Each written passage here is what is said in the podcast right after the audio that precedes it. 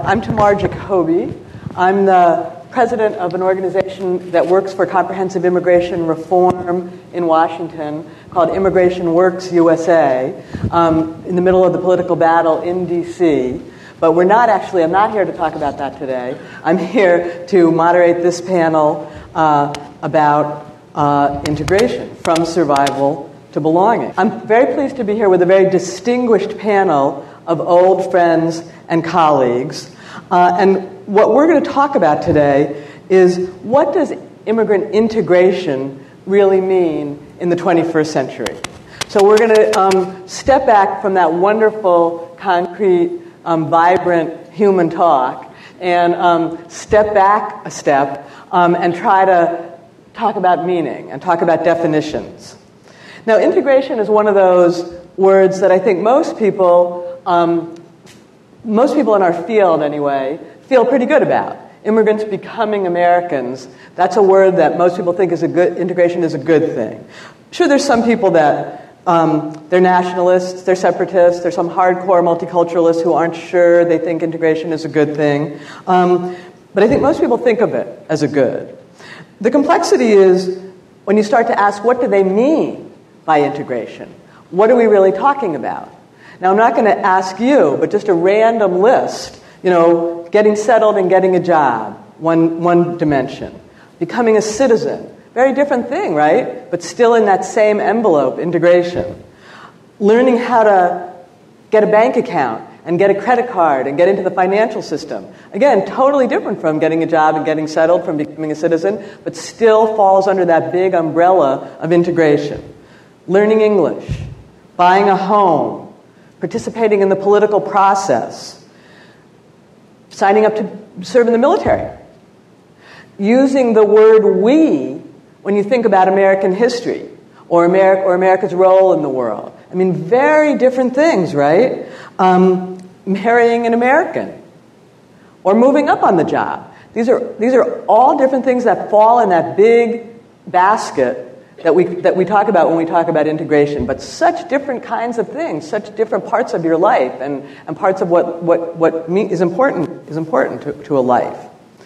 So I don't know how, you know, the question is how do we make sense of that com- complex and complicated and different and varied a basket of behaviors or ideas? Um, you know, one easy answer is to say, well, they're all different dimensions of integration and they all add up to integration, and it's a complex long term process. And that's obviously true, right? They do all. If you're an individual going through the experience, those are different dimensions of it, and they do all add up over time to one long term process. But the complexity is when you, when you actually get into the debate about integration, what you often find is that some people use the word to mean some of those things, and other people use the word to mean other of those things. And they're not necessarily talking about the same thing. So it is often a situation where you have people arguing about stuff where they're using the term to refer to very different parts of it. Um, and for better or worse, and I'm simplifying a little bit here, but it often does boil down to how you identify politically which part of it you focus on, right? So often, people who come out of the left or the center left or progressives focus more on what I would call the objective or functional part of it. Getting a job, moving up on the job, um, uh, um, you know, having access to government services, being part of the political process, things that, are about, that, are, that can be measured objectively and are about functioning in American society. Now, even in that basket, it's a pretty complicated mix, right? Everything from getting a job to participating in the political process, a lot of different stuff going on there. But then, when you talk to people on the center right, what you often find, and a little bit when you go out there and talk to kind of the public at large, for them, integration is more about subjective things less about surviving, less about functioning, and more about where do you feel at home? Where do you feel you belong? Where's your emotional attachment? Where are your loyalties? Where even, and to use, you know, kind of a, a right wing word, if you will, or a word that you hear most often on the right, where's your patriotism? So, the question that I'm hoping our panel is going to think about is not who's right in that debate, because obviously both sides are right, right? Obviously, all those things are part of the process. But the question is how do we and the, it's an important question for how we understand integration, but it's also an important question for how the government is going to try to help encourage integration. What's the relationship between these two big baskets, between these two broad dimensions? I believe that the two dimensions go hand in hand all along the way, and that if they're working, they reinforce each other. Um, when you feel you belong in a place, or could belong there, even potentially, you invest more. You work harder. You build things. You put down roots. And if you don't feel you belong and you don't feel that opportunities are open to you, you don't try very hard and you don't reach very high. And you know, just quickly, two counter examples. Look at the Turks in Germany, right? People who were guest workers for, for decades, who until very recently were, were all but barred from citizenship. Well, surprise, surprise, because they don't feel they belong, they haven't done very well. They don't do very well. And you can, you know, it's a complicated story. We could talk a long time about it. I'm really summarizing. But by contrast, look at the unlawful immigrants who got amnesty in 1986. And in those days, we called it amnesty. What was the first thing they did, and this has been studied? They went out and went to English classes like big numbers enrolled in English classes. They went out and got to be part of apprenticeships and train, on the job training that they hadn't been doing before. They went out and bought houses in a way that they hadn't before because now they felt they belonged and they felt it was safe to put down roots and, and invest in the place. So, you know, and, and for me, the conclusion is that government and public policy has to think not just about how to help people get bank, open bank accounts and move up on the job, it has to think about how to help people belong from the very beginning. So that's my gauntlet to the panel. Um, that's my opening bid. Um, my panel, my, my fellow panelists may or may not agree with me, but this is the question that I hope they're all going to address. How do these two different dimensions of integration, functioning or surviving, and belonging or attachment, fit together?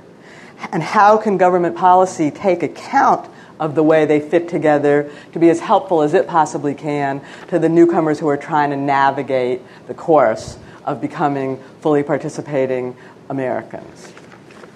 So I'm going to briefly introduce my panelists in the order that they appear, and I'm going to do it very briefly. Um, they're very distinguished. Their biographies, I'm sure, are, line, are online, and I'm not going to go through all of their accomplishments, and I'm not even going to try to pronounce the names of the people who pay for their professorships, because um, that would be the hardest part of the, of the assignment. Gary Gerstle, who's sitting immediately to my left, is professor of American history at Vanderbilt University. He's the author of six books um, and many articles, many of them on the subject of American immigration, ethnicity, and nationality. My rule here is I'm going to give titles and one book apiece. So um, the book I'll, I'll name is American Crucible, Race, and Nation in the 20th Century. And apologies, Gary, for not going through more of your distinguished career. Um, Jose Luis Gutierrez is co director for transnational affairs at the National Alliance of Latin Americans and Caribbean Americans here in Chicago. Before that, he served as director of the Office of New Americans Policy and Advocacy in the governor in the in the office of the governor, famous Governor Blago. But the office was not. Let's not the, the office be tainted by the, that governor. Um, Jose is a longtime community activist, um, including um, community, community advocate, community leader, uh, including served as president of the Federation, Federation of um, Michoacanos in Illinois, so hometown organization. And last but far from least, and the one whose um, chairman, whose professorship I really can't pronounce, uh, is the director of the Kenan Institute of Ethics and of, of, Ethics at Duke University, Kenan Institute of Ethics at Duke University, and also associate research professor of public policy studies at Duke University. And the one book I'm going to give him is his wonderful book, um, Truth, Faith, and Allegiance: Immigration and American Civic Nationalism, Becoming American. Um, so, with that, um, I hope your microphones work better than mine. Please, we'll, we'll see. Please take. Please. I have a strong please. voice, so well, that's not going to help with the videotape. Thank you very much, Tamar. It's uh, great to be here um, in this great city. Uh, thank you all for coming. I want to thank uh, Greg Rodriguez for the invitation to participate in this traveling international uh, public square, which I think is a, a wonderful idea. And I'm, I deeply support the kind of enterprise he has in mind, which is to create public space in which all kinds of people can come together to talk about issues of the moment. Uh, is there a bigger issue in America today than immigration and how we constitute ourselves as a nation? Uh, one can think of a couple, but not many. It's an enormously important issue. Uh, the challenge for us today on this panel is we have seven minutes to tell you something meaningful uh, because, and our time is short. I'm going to try and do that. Uh, and I'm going to try and do it in the spirit of uh, this session. I accept the frame of this session, although at some point we might want to debate it. Because this session privileges the community of the nation. And I'm going to make an argument for why that is important.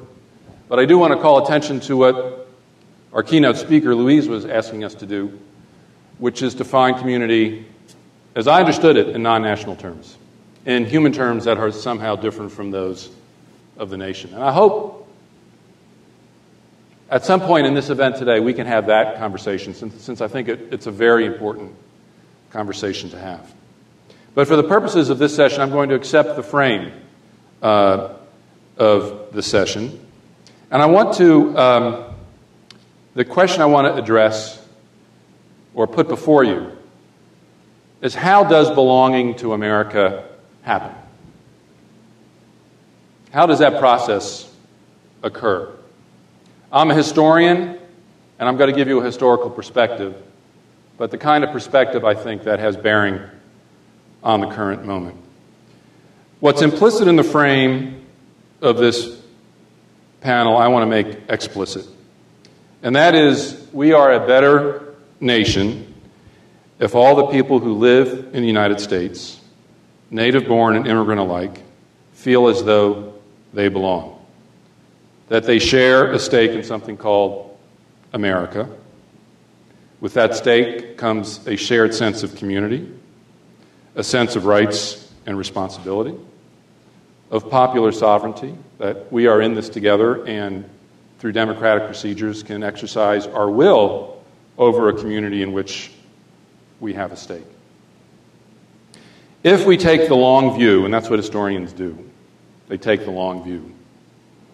How long a view you take depends on what kind of historian you are. If you're a medievalist, it's a thousand years. If you're an American historian, it's anywhere from five to 200. But if we take the long view, we can say that um,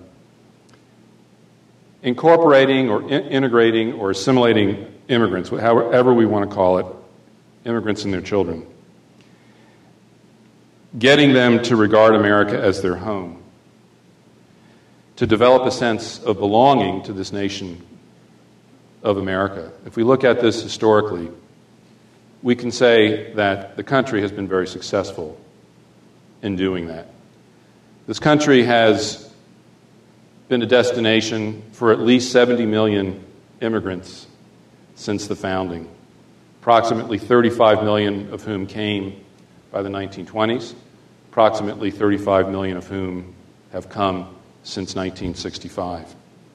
I think we can say today that those first 35 million who came, at some point in their experience, became deeply attached to America and to the idea of America. The process of incorporating, um, of engendering belonging for today's immigrants is a story that is far from complete. We are writing it as we live every day. But we, if we use history as our guide, we have reason to be optimistic uh, that this will happen. We, have, we should take confidence in our history and know that this process of incorporation, of taking people from many different parts of the world and giving them a sense of belonging in this community or nation we call America. This country has a very successful record in making that happen. And that is a cause for optimism. And here I share deeply Luis's call for optimism. We should know what we have done well, and we should know that we can do it again if we so desire to do it. But if, if the United States has been successful in doing this, this has rarely been an easy, brief, or conflict, conflictless process. It has often been hard, long, and full of conflict. On the one side, we have had many immigrants who long had a deep uncertainty about whether they wanted to or whether they could belong to America. On the other side, we have the native born who frequently emphasized exclusion. If we look throughout the whole of American history, we find many whole classes of the world's people excluded legally from the possibility of becoming citizens of the United States. For most of this country's history, if you were not white, you could not become a citizen of the United States. From the side of the native born, there has also been pressure on immigrants to be happy, even if they were citizens, with a second class citizenship. We will give you citizenship, the native born said, but don't think that you citizens will be like us. Those of us who are Protestant, those of us who are WASPs, those of us who are white, or those of us who are of purely European descent. So, what is an immigrant who is offered a second class citizenship to do? One thing to do is to acquiesce, to have a stiff upper lip, to grin and bear it, or grit and bear it, to bide one's time for in the hope that a better time will come.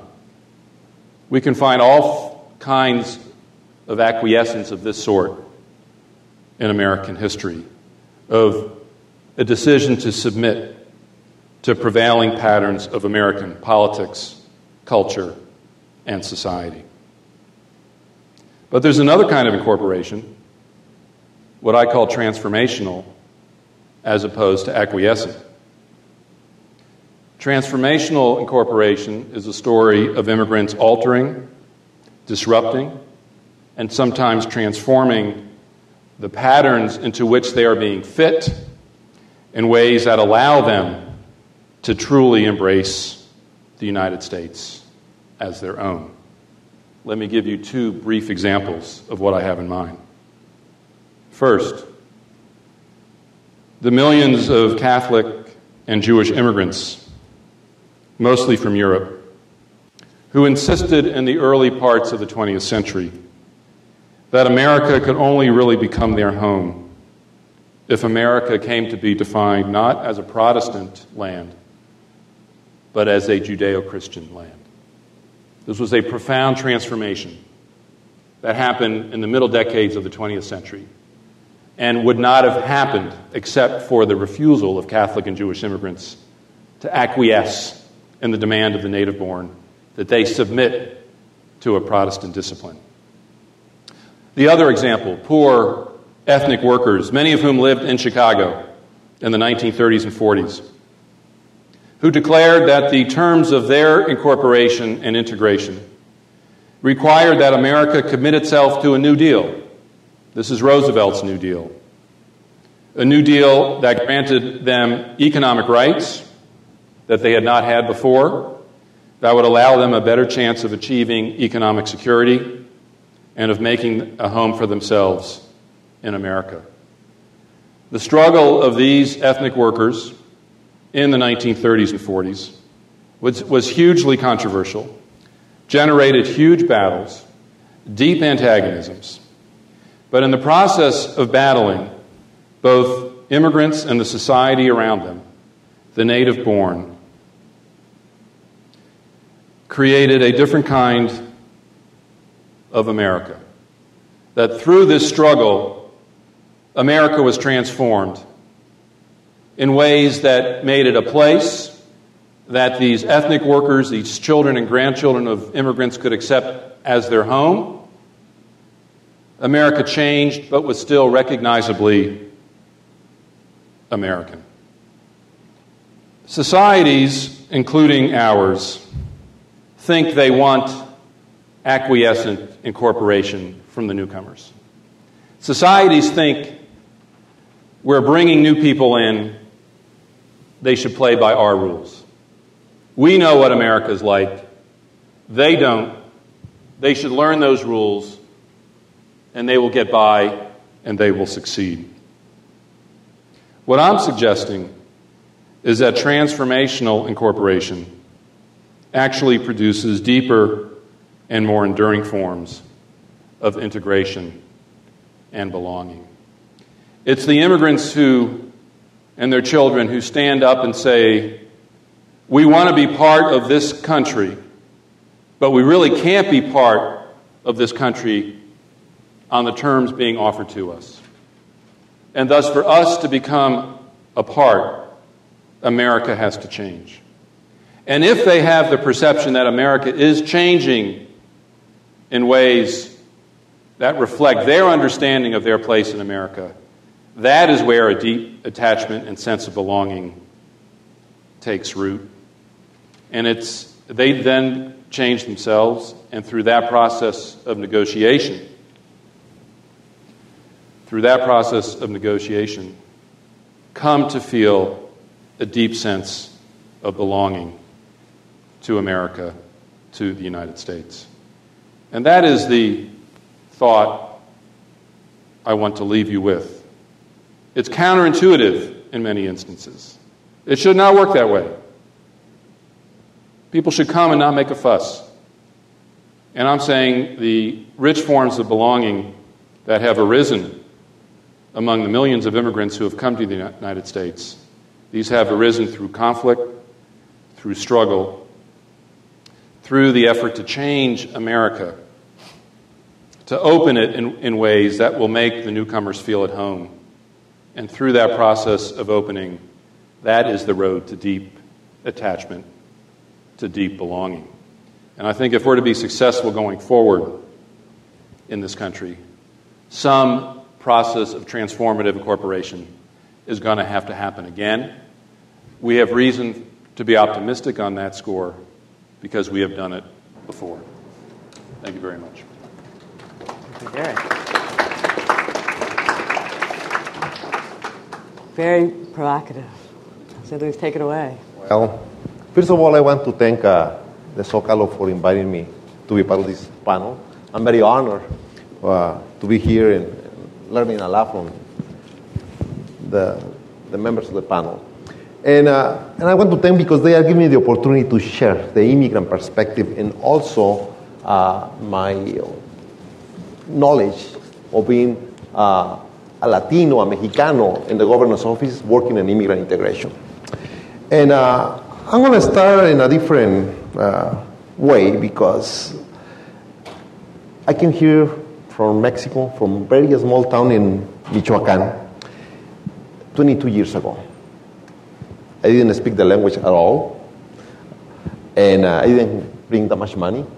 So my first year, five years, I used to work seven days a week. So in that time, I didn't feel I was part of the American society. I think I was like my plans were like, okay, I'm to make some money. I'm to go back to Mexico. I'm to start my own business. And maybe if I got, if I got lucky, I'm to have enough money to buy a car. That was my plan. 22 years later, I'm here. And I'm very proud to say that I, I, love this country. I value the culture, the traditions of this country. But at the same time, I cannot say I don't love Mexico, I don't love my culture, I don't love my communities of origin.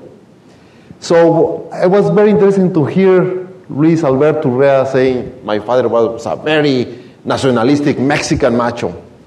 Well, then I will say I'm very nationalistic Mexican that understands that being a macho in the United States not really a nice thing. so I'm saying this because I think each day we have a community that even though we are immigrants and we recognize that the opportunity that this country is giving us to get better opportunities to get educated, to get a good job, we also have a commitment to help our communities of origin to get developed, to give the opportunities to our friends or families that stay there. But that's, that's something that we can talk another place and another time. Right now, I want to share with you this sense of belonging to the United States because when I was reading the title of the panel, I was surviving to belonging, and it is a process. Immigrant integration is a, transfer, a constant transformation process, and I agree with you. It needs to happen a transformation in the way immigrants are perceived today in the United States, and United States has been very successful integrating immigrants. I would say yes, but not recently. I don't think right now we have the best policies that are going to welcome immigrants. And I'm going to switch to Illinois.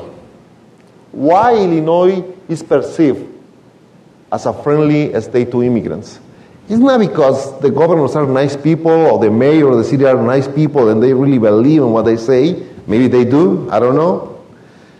It's because we have a very strong community organizations that have a structure, they have the power to, to put pressure on the legislators and the governor and the mayor.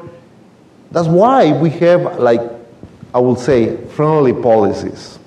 And we have been able to not, well, we have been able not to allow the legislators to pass those nasty legislations that we can see in other states like Georgia or Arizona. Here, I'm talking about the grassroots, but also the top roots. And what I mean the top roots, I'm talking business leaders. I'm talking people like Juan Ochoa, the CEO president of the McCormick Place Navy Pier, that's very committed with the immigrant integration agenda.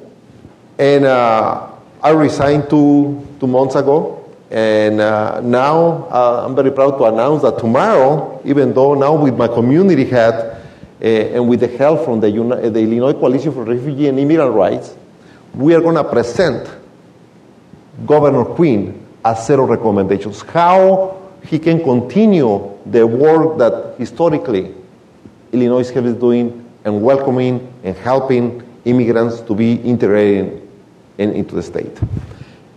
It's not going to be easy because we have a, a budget crisis and we are going to be in an election year and resources are not there. And I don't think it's the political will to do anything in that direction. But it's a community responsibility to be propositive, to say, you know, this is what we need. This is what the state needs in order to integrate immigrants. And let me say why we have that responsibility. Because a state like Massachusetts, Maryland, New Jersey, and Wisconsin, they are pushing in the direction we are going. I mean, they are creating these executive, new American executive orders that are helping to create programs, that are helping to have a better understanding between the native and the immigrant communities.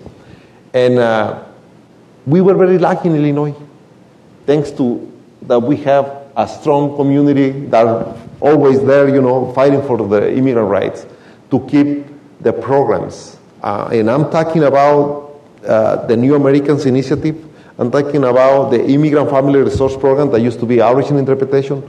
I'm talking about uh, programs like the, the Illinois Welcoming Center, places where immigrants can go and in one stop they can find all the information they need. I'm talking about where to get health insurance for the kids, where to go to take ESL classes, all the kind of things that to us sounds like a common sense, but believe me,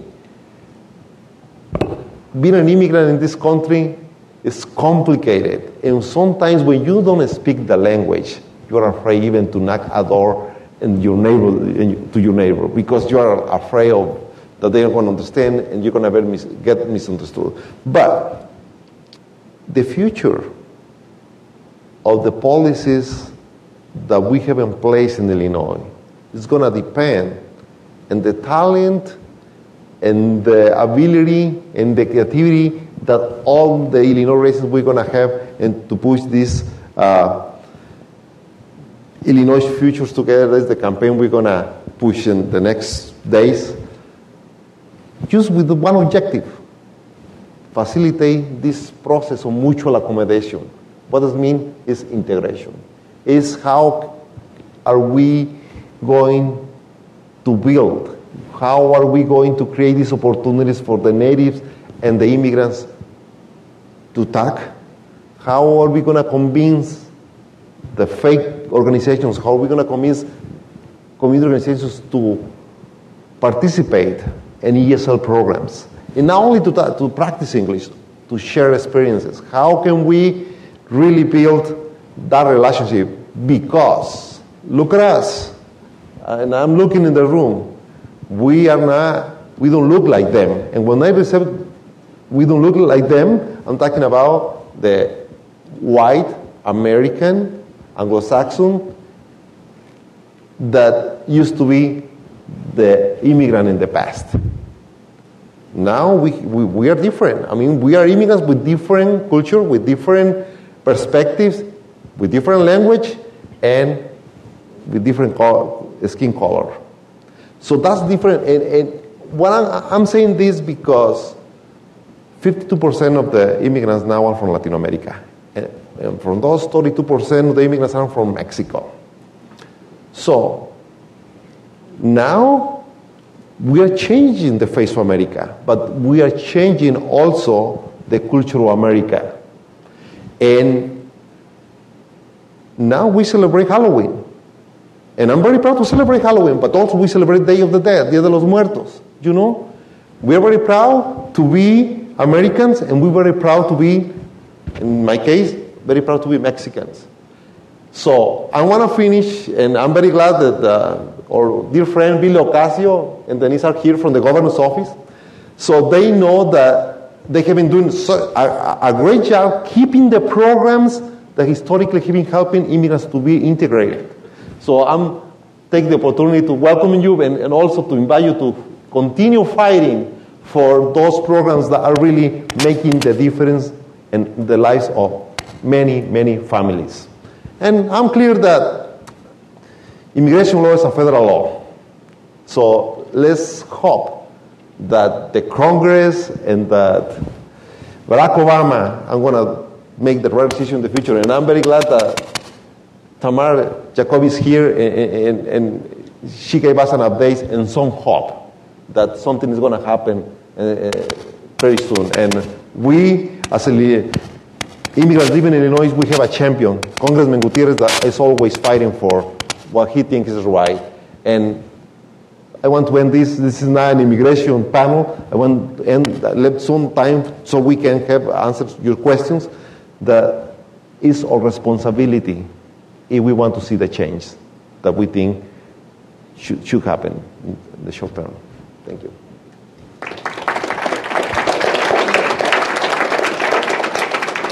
Noah. Adding cleanup. Adding cleanup. Um, well, w- mm-hmm. whenever um, a, a, nice American metaphor there, um, uh, whenever I think about these questions of assimilation and integration, I, I think it helps to have an image or a, a picture in your head. And the one that always comes to me is an old cartoon from the New Yorker, which shows two pilgrims getting off a boat. And one of them turns to the other and he says, Well, in the short run, I'm here for religious freedom, but in the long run, I'm looking to get into real estate. and I think that, that the reason I have that in my head is because it captures the combination of, let's say, surviving and thriving on the real estate side and of belonging in the sense of the principles, the commitment, the identification aspect to it. There's a practical aspect uh, to becoming uh, a part of any new place, any community, let alone any nation. And there's a deeply felt, effective, uh, uh, emotional dimension of it, connected often to core principles. And I think, as Tamar did, to bookend this panel, Um, I, I, mean, I agree with her entirely that these both matter. She said obviously, and I, I would hope what you meant is obviously all of us right thinking people could imagine that, but it's, in a minute, I hope to suggest, as Tamar did, it's not obvious in the way we deal with things in politics and policy. And what I want to do in my few minutes is um, support the framing that Tamar provided that both the functional and the uh, emotional dimensions matter and go hand in hand has been described, or can go hand in hand, uh, and, but talk about why that matters so much and how we might advance the case. And I think the first thing to do is to begin, in a way, what Gary did with his caveat, which is the point about we, it's a cliche to say we live in a global or transnational world now in which goods and services and people routinely move uh, across borders. And there are many people who live both here and there simultaneously to some degree.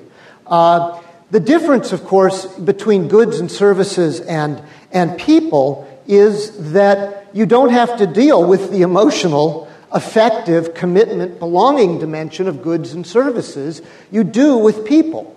I think immigration, legal and illegal, has become the human face of all these broad changes that we're dealing with particularly the economic changes in a globalized world. When factories shut down, when jobs go overseas, people feel dislocated just not in the same way, but in a similar enough way as when people leave one country and come to another.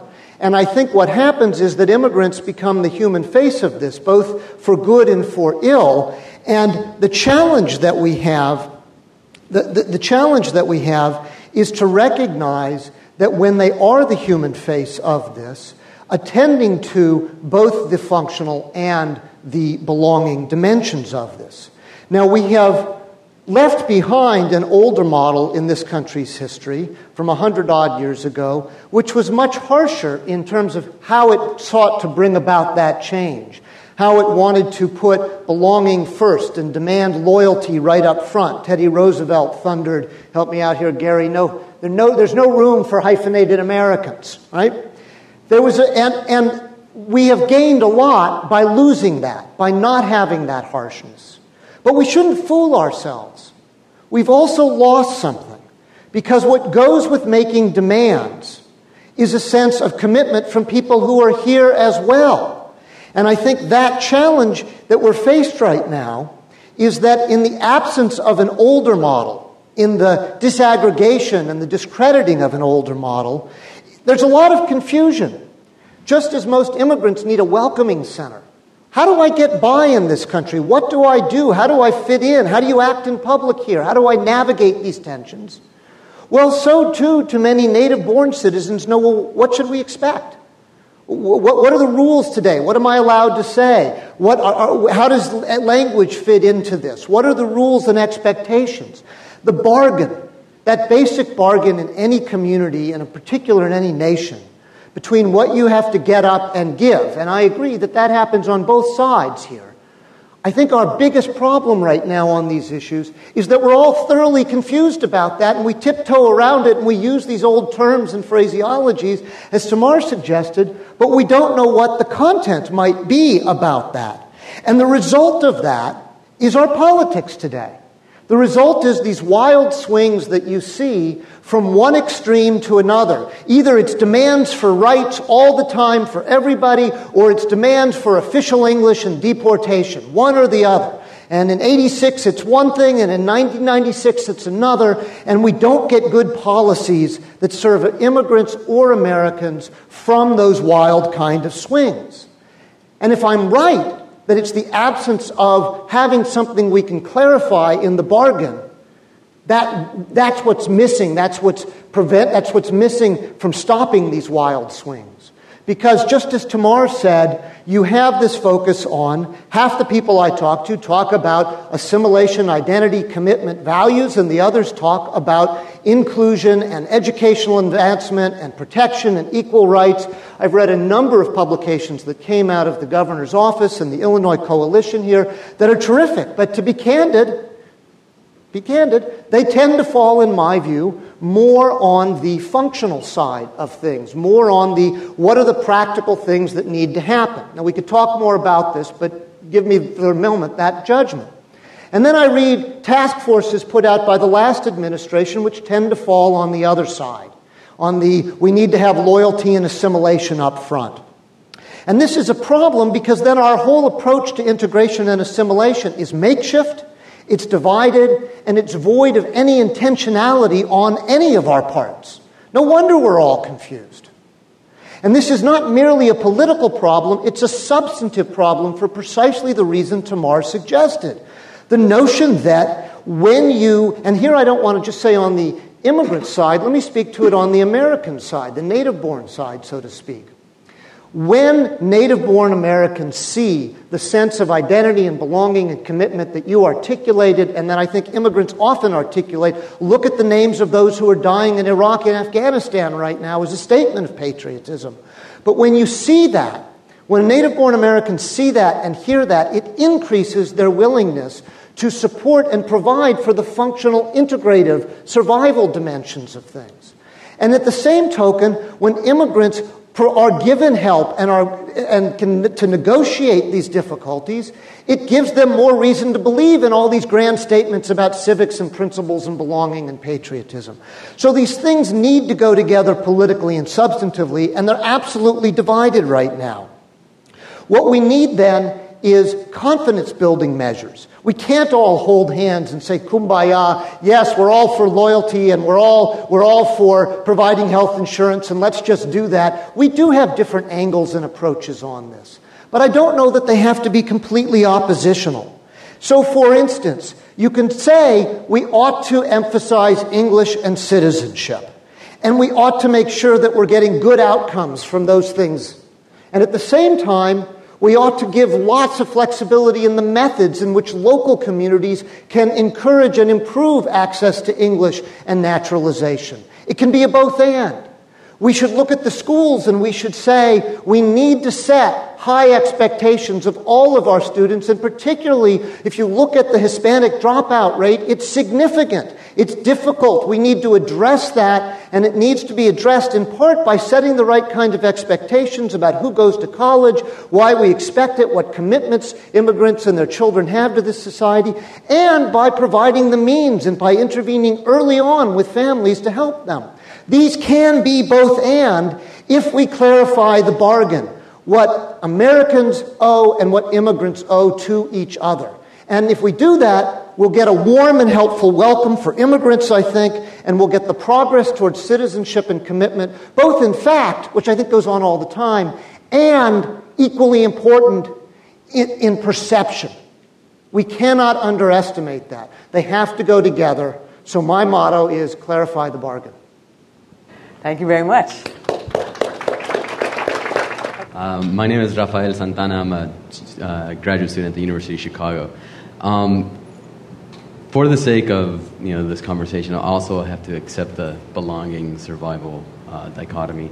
But it seemed it seems like every one of you hinted at this idea of belonging without and, and maybe kind of intimated at what that actually means like on the ground when you're actually there as an immigrant and within the community you know, you were talking about investing in the community, buying a home. You know, that implies some sort of safety that if I'm an immigrant and I buy a home, I won't get deported and then I lose my house. You know, or um, there were uh, some other ideas about, um, you know, it just, they were, they, were, they were hinting at this idea of belonging. But what does it actually mean? You know, like, because functionally, it seems just more important. Like, I need to get a credit card. You know, I need to get the Mica so I can get a bank account. You know, that's really what's most important now. And in the long run, you know, maybe, you know, yeah, I, I, belong in this country. And that tends to be the story among immigrants anyway. So what I'm trying to ask is, like, what do you really mean by this idea of belonging? Like, um, and why, you know, why is that even so important? Do you want us to answer each question or have, take a uh, few questions? Any, feel free to anyone to answer. Should I take a shot first? since I since I put the term on the table, and then is that fair? Um, yeah. I mean, I think you went right to the first piece of it, right? If you don't feel that you're legal here and it's safe to go out, you don't feel you belong. So you know, taking all the, you know legalization path to citizenship, you know that's that's certainly being part of the of the legal um, population here, that's got to be the first step in belonging, right? Like, like, but then the next step, in my view, is feeling that you, that really that you can grow up to be president, or your kid can grow up to be president. That opportunities, that it's enough your place that every opportunity is really open to you. The point about the Turks in Germany is they don't feel that every opportunity is open to them. They feel like they live basically in a little camp um, where most of the opportunities are on the other side of the wall.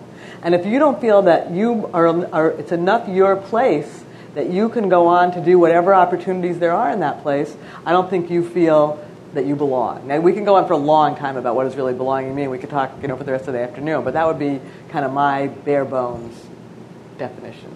Tamar, you want to direct us? Yeah, please. Well, whoever wants to. Yeah. Uh, the, there are arguments that uh, citizenship is more instrumental than effective today than it was 100 years ago.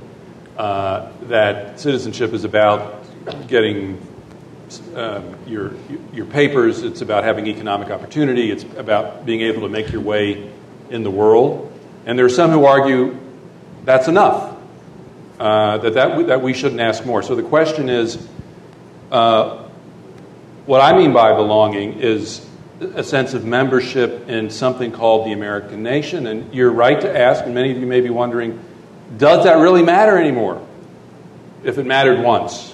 You know, maybe Teddy Roosevelt was wrong that something like that really mattered. It matters to me because if you live in a diverse society, uh, you have to be able to say, how do we create a common identity so that we can do things in the society greater than our own self interest or greater than the interest of, of small communities. Uh, how can this nation undertake something like health care, for example? We'll see, we'll see if it can. Uh, how can it take, undertake other big programs uh, to improve the lives of everyone?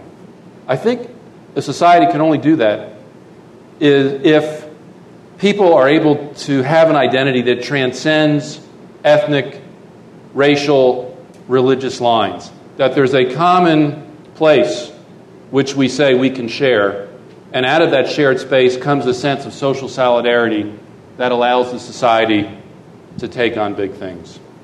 So that's why I think a larger form of community and belonging still matters. The question is is there a better one than a national belonging? Because national belonging, nations have done a lot of bad things, which is one reason why people don't want to be so attached to them anymore. The question then becomes what, is, what takes its place? And I think humanity is too big. I think we can't feel solidaristic enough about humanity to say, take care of people really beyond, beyond individual rights. So I think there could be alternative forms of community, but I think we do need that sense of belonging to a greater whole. Noah? No, Jose Luis? No, No, no, no, no, no answer. Go ahead. I, I would just say it's, um, you're absolutely right. It's hard to pin down, but emotions are hard to pin down. That's the nature of them. I think it's about a sense of a shared past and a shared future. And you see it if you want an example of it. If you go into a school and children can look up there and see George Washington and say, My forefather, and feel absolutely no embarrassment about that, whether they parents have been here, their families have been here 200 years, or they arrived two years ago. That's a sense of attachment that George Washington was my forefather. Now, the hard question becomes, as Gary indicated, what happens when you have other attachments and they're to other nations? And that's the larger question he, he was getting at, and I, I agree. But, but if you're asking what is it and when do you know it when you see it, that's when I see it. For me, it's very simple. I feel like I'm American and I'm very proud. I love this country, but at the same time, I cannot deny that I love Mexico, and I, you know, I feel like I, am Mexican and I have a, uh, you know, also belonging to, to, to, Mexico. So it's like that's why I was making fun of Luis, you know, because the nationalistic father. I mean, I think we are about being nationalistic uh, community too. Each day, you know, we're going that direction. We have another question all the way to your left over here. Hi, my name is Shweta, and um, I've been made to stand here and ask it, so I'm a little conscious right now. But you know, uh, my question is um, might sound a little politically incorrect, and I have no grounds at all in my background to be left or right. I don't consider myself an immigrant either. I do work here, though. Um, I- I'm going to just give you an example, and I was wondering if uh, the fourth and the third panelists could specially address the question or comment that I had. Um, you know, in India right now, there is, um, in, in Mumbai, erstwhile Bombay, there is this movement to kick laborers out who belong to the rural so called cow belt because the uh, people who are from the state of Maharashtra feel that they're taking up their resources and physical space and not uh, respecting the Maharashtrian culture and the cosmopolitan culture of Bombay. And um, the fourth panelist's comments, uh, when I looked at them in, you know, in comparison to the third panelist, just made me realize that uh, economics is a huge part of obviously um, you know the political debate that we have. It's not really openly addressed most of the time, and um, my simplistic interpretation of that whole argument we had some time ago that the new Americans that, that the new Americans were going to uh, pay for the social security of the older Americans. New Americans, a euphemism for, I think, immigrants from Mexico, and old Americans, a euphemism for uh, so called WASP community who are older. And it, I, I was just wondering the whole point of the new Americans earning in this circumstance is probably due to what the older generation of Americans created. And referring back to your statement about how much you love Mexico and how much you love America, um, I wonder if, if there's an economics component of this love, which would be different if we looked at the remuneration sent by um, immigrants to their Mexican uh, counterpart, you know, back home, versus the investment they make in America. And I know that participation in military is one extreme form of identification. Yes, they are patriotic. Yes, they're giving up their lives. But there's this milder form of giving. You know, so as an individual, I feel this compulsion. I have these four charities which serve Americans, and I donate to them. But I'm wondering if some kind of political initiative or dialogue between people who actually matter. I mean, this is probably the choir, and we are preaching to it. But people who matter outside, who would realize that by giving in economic sense, would it make a difference ultimately to policy about uh, how immigrants and their sense of belonging is perceived? You know, I don't know if if my comment is clear, but I just thought that the third and the fourth panelists had this huge conflict, which was not really stated. But I wonder if you know you could address this in some way. Well,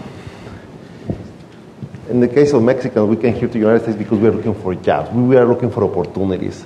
But in the same time, we look what's happening in Europe. We believe that if we develop our communities of origin, if we create the conditions for our families or friends to, to have a decent life in Mexico, they won't look to United States like the only opportunity to move ahead. So I agree with you. It's, it's like an economic component. And believe me, I really love Chicago right now because it's my town and because I have lived here for 22 years, but I'm still don't like the cold. I hate, you know, December. But I'm not here because, and, and when I decided to come here, it's not because I was, you know, want to see the snow and play, with, uh, make a Santa Claus. No, it's because, you know, I was looking for a better opportunities. I was looking for an opportunity to get educated and for an opportunity to provide for my family back home. That was the reason.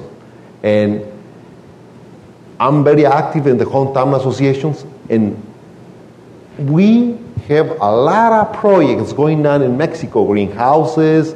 We are, you know, investing in a, in a bioethanol plant in Mexico because we want to regenerate the conditions for our people to stay there. So yeah. Do you want to answer that now? Um, yeah, I, I'm not. I'm not sure I fully, fully understand it, but I. I look. The, your story is the story of the New Yorker cartoon, in a way. Immigrants have come for lots of reasons, many of them for much more instrumental reasons. And some Americans say, "Oh, that's terrible. They're just coming here to, to take from us or to. Might, but, you know, people go and do things for all kinds of reasons, and then things change over time, and they're intermixed. And what became instrumental in people who said they were going to go home end up staying, and then they end up running Chicago, and pretty soon the White House. And this is the nature of things. I mean, and this is, this is okay and this is good. What, what, where the challenge is, is when we have a disjunction between economic contribution and presence and civic and identity contribution and presence. That's Tamar's example from Germany, where Turks are there, they've been there, they're working, but they don't have a civic or a belonging sense of, uh, uh, because they're prevented from it in that case. And I think what we're talking about jointly here is how do you make sure that the economic and instrumental is equally matched by the civic and the identity? But it's more complicated today because how do you do that at a time when we live in an increasingly transnational and, and, global world and people have multiple attachments which are natural? I mean, people have always had them, but they're easier to keep up now. And it complicates the story here and goes to Gary's point about um, you want a social solidarity that makes some degree of health care possible. But you, you've got to build that on something. And that can't be built on because cosmopolitans like it. It's got to be built on because Americans are willing to commit to it. I, just want to mention something when he was talking about that the United States has been very successful integrating immigrants. I was thinking, yeah, a hundred years ago when the Irish came to the United States, they were struggling here, and you can check a lot of books. They really had a hard time being part of the American society. But now, in St. Patrick's Days, everybody, even the Mexicans, we are Irish. My question here is, it's going to be a day in the future where every, on one day everybody's going to be Latino, it's going to be Puerto Rican, it's going to be Mexican. I don't know. It's, it's going to depend if we're going to be able to keep that ability to welcome, to integrate, or being what we are today, a nation of immigrants.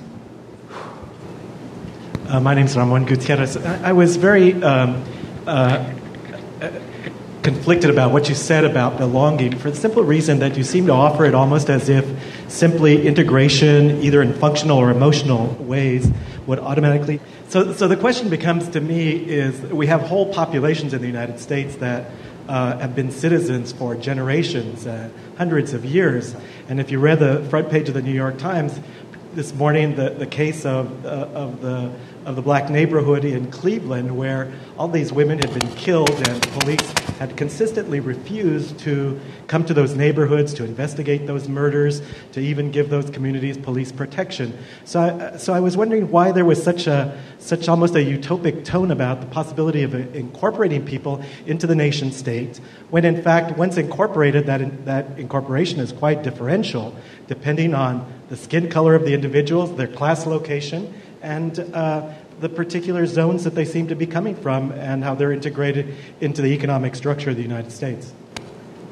Uh, you want to go that way? Yeah. Sure. Um, yeah, this is the question about the problem isn't so much um, resident aliens as alienated residents, right? I mean, this is the question of, you know, look at people who don't pay taxes, look at people who aren't committed, who can't even do civic service, who don't want to support their neighbors, all, all kinds of things. Turn on the TV at any time of the day, and you sort of wonder this doesn't seem like um, the, the kind of belonging and identity and attachment, which in a free market society is always going to be hard to pin down and elusive. M- my point, if I understand the question right, is not um, that Americans, all native born, all belong and are attached and have this deep commitment and solidarity. We just have to make sure immigrants have that. No. In fact, I think the story is pretty clear that over the generations, it's been immigration and the process described by others on the panel that has reinvigorated and actually made real a lot of that sense of commitment and identity. But it is a process that has to go on. It has to be, it doesn't naturally just run by itself. And, and the question of, you know, how the Irish became American or, you know, is an interesting question. Part of it is, well, they weren't black right? And part of it is, well, you know what? We kept, we shut the doors in 1924 on other immigrants. And so there was this long period where we didn't have a lot of immigrants coming in. And part of it was we had these coercive uh, Americanization programs. Now, none of these things I'm proud of, I think, are pretty. But to deny that they were present at a time when you went from uh, Teddy Roosevelt to Franklin Roosevelt in 20 or 30 years, so that the people who were called the wild Irish could suddenly be part of all Americans support economic rights and we have a new deal, that's a stunning story and it takes work and some things that are ugly sometimes. Well, I understand belonging as a process of accommodation, but in the same time, integration is for us. I mean, I'm talking about like a binational, bicultural, bilingual individual is the opportunity to fully participate in the American society with respect and dignity. And that's what I think. I think this, Ramon, you're right. This, um, country has um, had a extraordinary record of discrimination and exclusion. Um, a lot of it based first on religion and then also on race. I think the country's had some extraordinary achievements in terms of uh, integration and incorporation. None of them have come easily, and none of them have come without the struggle of those excluded, which is why my emphasis on the importance of transformative incorporation. If you're going to become, as a Catholic or a Jew or a black or a Mexican uh, or a Chinese or Japanese, if you're going to become an American and really feel that you belong to this society, this society is going to have to change. Some of the changes that have happened as a result of those struggles have been extraordinary. And, and one, of which, one of which is so extraordinary we don't talk about it anymore. This country was founded to be a Protestant refuge. It was not a place for Catholics, and it was not really a place for Jews. This country has been so successful in incorporating immigrants of those faiths, perhaps nowhere more so than this great city. It's such a success, we don't talk about it anymore as ever having been a problem. In fact, when we teach American history, we sort of underestimate the significance of religious conflict. That's an achievement. The story of race is, is uh, much more um, uneven, and I think you can make a case that the losses have been as great or as greater than the gains in that way. And the big question of our moment is uh, can we overcome the racial barrier that has marred so much of um, efforts at belonging to America uh, what Noah said about the, how did the Irish became American, the famous title of the book is How the, um, how the Irish Became White. And an awful lot of Europeans became American by becoming white and turning around and visiting exclusion on those who were not white. Uh, there's a long history of that, and, and anyone can reasonably conclude that we may never overcome that. Except we also now have um, an African American president, something that was unimaginable even um, 30 years ago, uh, and a second generation immigrant whose father was an African, Imagine, unimaginable 40 or 50 years ago. Uh, so there's also reason for hope. And uh, if it's, you may be right that we don't get there, and the inequities based on race continue to, and class continue to reproduce themselves. Uh, if we get there, it's got to be through a hell, hell, of a lot of tenacious struggle by those who feel the exclusion most intensely, who demand that they will subscribe to American ideals if America changes to accommodate. And so, so my answer is that I'm going to mangle the quote, but the famous quote about, you know, democracy is not a very good system except that it's better than the others. So, you know, I would not say um, we, I mean, obviously you're right. obviously the inclusionary model has not worked for everyone and it hasn't worked perfectly probably for anyone and it's a painful agonizing difficult process when you go through it but we do it better than any other country on the planet like by a lot um, of, of people coming here from afar and creating that kind of community and sense of belonging and we're in it together and then we come together to solve problems now, that doesn't mean you, by any means, that you turn a blind eye to where it doesn't work. But there are two ways to go about. You know, I'm, I'm, I, my life is a very practical goal. I work in Washington to try to make things different or better. And there are two ways to go about doing that. One is to say what's wrong and how do we fix the pieces that are wrong. But there's another way to do it that's to say what have we actually done right in the past that we can lift up and build on. And I see at least in the incorporation realm, that trying to figure out what we've done right in the past that has worked, because we did do this very well 100 years ago, and now we're facing it again with another generation, you know, much bigger. How are we going to build it so that it works for, you know, the people who are going to be coming here, who've come here in the last 20 years and are going to keep coming here? And yes, we could say, well, it doesn't work here, let's fix those things, and we need to do that. There need to be people that sort of take that approach.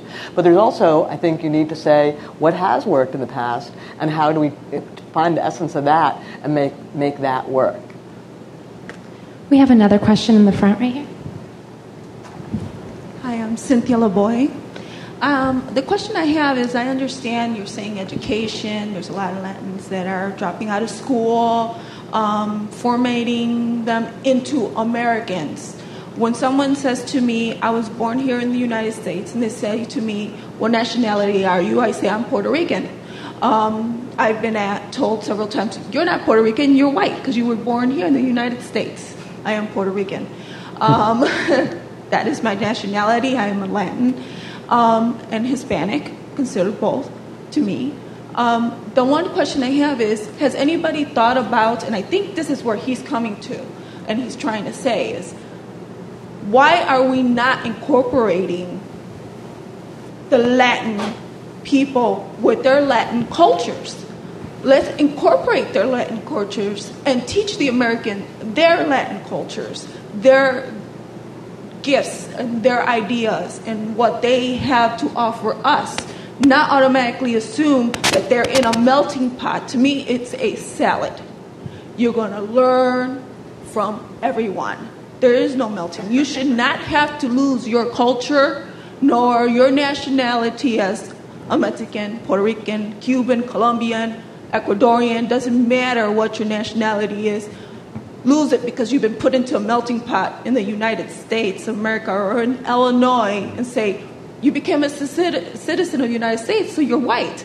No, I'm still Latin, and I should be able to speak my language. I should be able to still have some of my old culture beliefs and my activities that I do in my in my country or in those other countries for those other people um, and try, the Americans have to try to learn those cultures and those beliefs that they have in order for something to work, for something to tie together.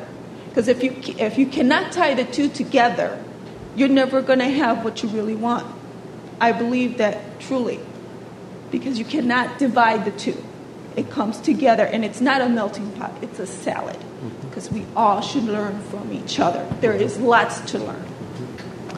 Yes. And they don't, some of them, they don't love us because they don't know us.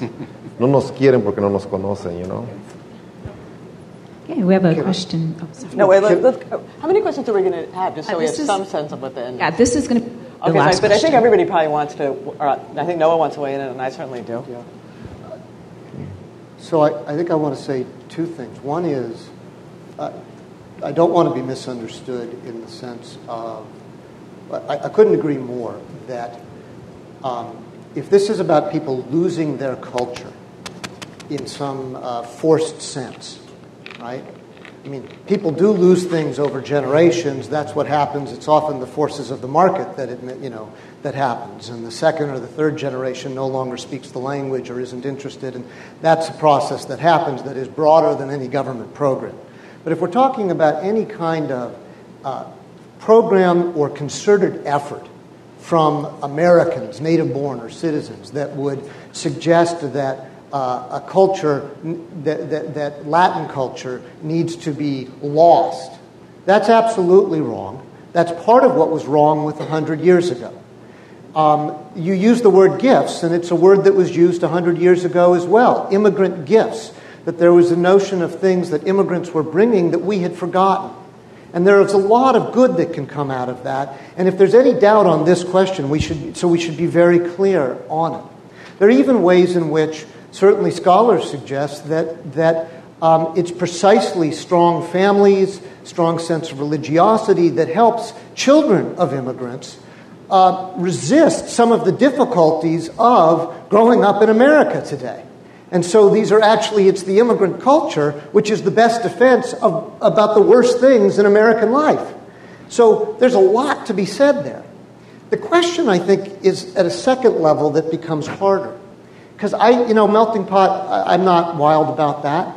Um, but salad, you know, the dressing, it's kind of what it holds us together, it's kind of thin. For me, the question is, what is, you know, you have to get at the question of where is the diversity? How is it accommodated, promoted, engaged?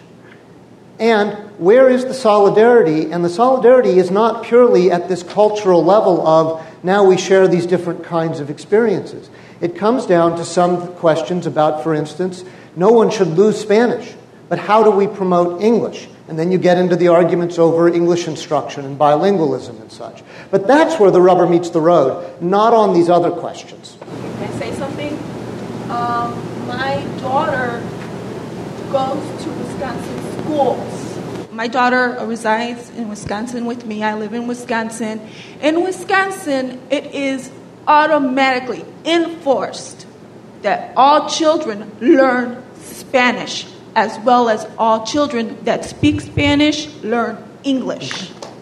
And that is the way you will end up with both. That way, there will not be an issue regarding the, the, it, the question or the statement that you made regarding the fact that they should incorporate English. Well, if you incorporate both in the school system, then they should be able to learn both and they should be able to speak both. I, I won't. So, um, let's have the last question, and then maybe we'll all have a chance to say something. Yes. Thank you. Hello, my name is Maria Medvedeva, and um, thank you so much for the discussion. It's wonderful. My, my question is pretty simple. According to US Census projections, population projections, the minority population will become majority by 2050. How do you think it will change the meaning of integration, if it will? Yeah, good question. So, what order wow. do we want to go for our last statements? Um, you want to go in the reverse order that we spoke? No, do you want to go for the last statement? Answer the answer this question. Is there anything else you want to say? Sure. I mean, I think the short end. I think we don't know how it will change it. it, it, it I think the core thing I can say is to the degree that we're successful at the combination of what we've been calling the sort of integration and belonging dimensions here, it won't matter. Now, that's a hope because these are complicated things, but it won't matter. I do think that, I mean, this is an important conversation, and I think the language is one example of it that gets just at this question. Can it be both and? It's a beautiful, it's a beautiful idea. Um, it's a possibility. Um, I worry about the uh, extent to which still we have um, uh, people not learning English enough because we're not providing enough and we're not setting enough standards for it. Do I think that everyone ought to also learn Spanish or another language? Absolutely. I think that would be terrific. I just want to make sure it doesn't come at the expense of those, those people who will be the least well off and the most left behind because we haven't set a clear enough expectation about the importance of English. I think most immigrants want to learn English. I know that, and their children do. And I think the general direction is a good one, which is why I'm hopeful. But it's not guaranteed, and there are enough problems that we see and enough difficulties that I worry about solutions that, with all respect, sound like they could work just fine. But there's a reality of people being left behind, and I'm not convinced, though I, I could be, that that's the only solution or the best one to get us to that, that future. I think we should learn from the experience of the European community. I hope in the future we're going to have this North American region that's going to, you know, be more tolerant. It's going to be more diverse. Uh, or maybe the American, you know, this. Uh, but one Latin America is the whole continent, not only United States. Uh, that's what I think we should all work in that direction because we don't need to invent the wheel. The wheel has been invented already. And we need to look to other places and, and identify the best practices so we can accommodate and, you know, go in that direction. Uh, speaking of Europe, um, when I talk to my friends in Europe who are mostly progressive, uh, I ask them about the European Union, um, they're pretty pessimistic about its future in terms of cultural integration. And I think a lot of it has to do with Islam, and I think a lot of it has to do with the sense emerging in Europe that uh, they don't know whether they can negotiate that difference, whether a sense of Europeanness will be strong enough to accommodate that diversity. I have hope for America. I, um, I hope it's not a utopian hope. Um, but what I take from history is, uh, is that America has gone through enormous cultural changes, has absorbed enormous numbers of people, um, has made them into America even as they make America into a different kind of place. There's no doubt that the demographics are pointing us to another major transformation. In some ways, it's unique in the sense that this would be the first moment when a majority of people in the United States are not white. On the other hand, it's not unique if we define the older America not simply in terms of whiteness, but in terms of Protestantism. We have been through major changes. I think the key, two keys, um, one is to um, develop a sense of diversity that doesn't overwhelm commonality. I think that's what the European fear is now. The European fear that I talk that I hear when I talk to the people I know that the diversity is too great, the commonality can't hold. Uh, so I think as America goes forward, there has to be some kind of balance uh, between those two. Because if you lose too much commonality, you are in danger of a kind of uh, fragmentation. Uh, so uh, that'll be very important uh, to negotiate. And I think also we have reason to hope in that regard. in Theodore Roosevelt's age, very few people departed from the principle that homogeneity defined nationness. Almost everyone at different parts of the political spectrum felt that. I don't think most people feel that way anymore. I think we have already, as a result of the civil rights revolution, gone a long way uh, toward defining diversity as the, a centerpiece of what America stands for. Doesn't mean the process is complete, but we have progressed a long way. I hope we can continue to develop in that way. My greatest fear is that um, the, uh, is, is one, too great a distance and too much fragmentation. That's one fear. A second fear is that race will reproduce its ugly face in America, so that to become American continues to be defined not necessarily as becoming white, but in terms of not being black. This has been a mode of incorporation into America for a couple hundred years, and if we th- ever think that we have vanquished this tendency, in our society, we are fooling ourselves.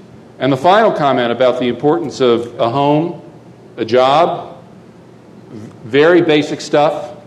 There's no doubt that uh, part of America's success at incorporation uh, and cultural change has been the ability to give people not just a sense of belonging, but economic security, economic opportunity, uh, and if we don't find our way out of this economic crisis in a way that kind of renews economic dynamism in America, uh, then at a future date, all this talk about diversity and belonging won't be worth much.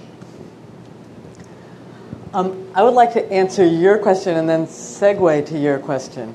I don't think anyone up here, I don't think any of us, I mean, there definitely are panels where you have people who stand up there and say, you know, integration means becoming American and forgetting what you brought.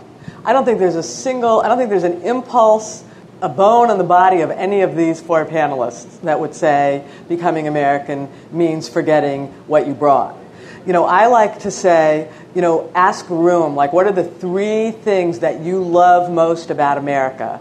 And I guarantee you, for every person here, two out of three of them were something that an immigrant brought from another country sometime in the past 200 years. Whether it's the food you eat, you know, what, the way we spend our Saturdays, the way we do our politics, except for the landscape, all the things that we think of as quintessentially American are things that came from another country and we absorbed and sometimes transformed, but that became the things that we love about America. So immigrants from the beginning have been bringing what they bring and making America what it is. And it's definitely a two way street. Integration, you know, that's kind of the cliche in the business. Integration is a two way street. But, and here's where I'm going to go back, but, I think there's something about being American that has to do with our political ideals, has to do with how much we love freedom, has to do with how much we love tolerance, has to do with the way we organize our society that's quintessentially American that you don't really find anyplace else, or the mix, that has to do with the fact that who you are is not, doesn't really matter who your father was, that who you are, in the, and it's not always true, but for, for, for the, what we believe in, it doesn't really matter um, what, what community you come out of, that you can transform yourself, that free will and what you do matters and you can transform yourself. That quintessence of being American that's been there, I would argue, from the beginning, and all those changes and all those people who come and all that they add has helped enrich that, but that has remained. And I think that goes, that's a little bit of what Gary's saying. What we have in common is more important than our differences. That's what we have in common, is that spirit and those ideals. And it isn't just a bunch of ideals on paper, it is kind of a spirit. And I would think that it, so it's a two way street, but I'm not comfortable with saying it's a two way street to the point that we lose that. So, you know, there's a little bit of an American, you know, pride, patriotism thing, stake that I'm putting in the ground there. Yes, it's a two way street, but we don't want to lose that. And, you know, I would argue that as we become, um, a, you know, if this term still means anything, I mean, I agree with Noah that if, if what we're talking about here succeeds, that by the time we get to that point, those terms aren't going to really mean anything majority, minority. I mean, we don't go around saying anymore, are we majority? I mean, Gary's example is great. Are we majority or minority Protestant? You know, nobody even thinks about it because it doesn't matter that much. And, you know, are we going to say, are we majority, minority, you know, Anglo Saxon, or all that complicated mix? I mean, you know, when the statistics of, of your generation, more than, than two thirds of people have dated somebody of another group. You know, what's it even going to mean, majority, minority, by then? So, you know, I'm of the hope that by the time we get there, those terms don't mean anything. It doesn't mean that your old loyalties and your language and the things that you love that your grandmother brought here, they will still be strong. But I hope we're living in a day where what we have in common is so much more important than our differences that, um, that, it's, that it's a meaningless concept.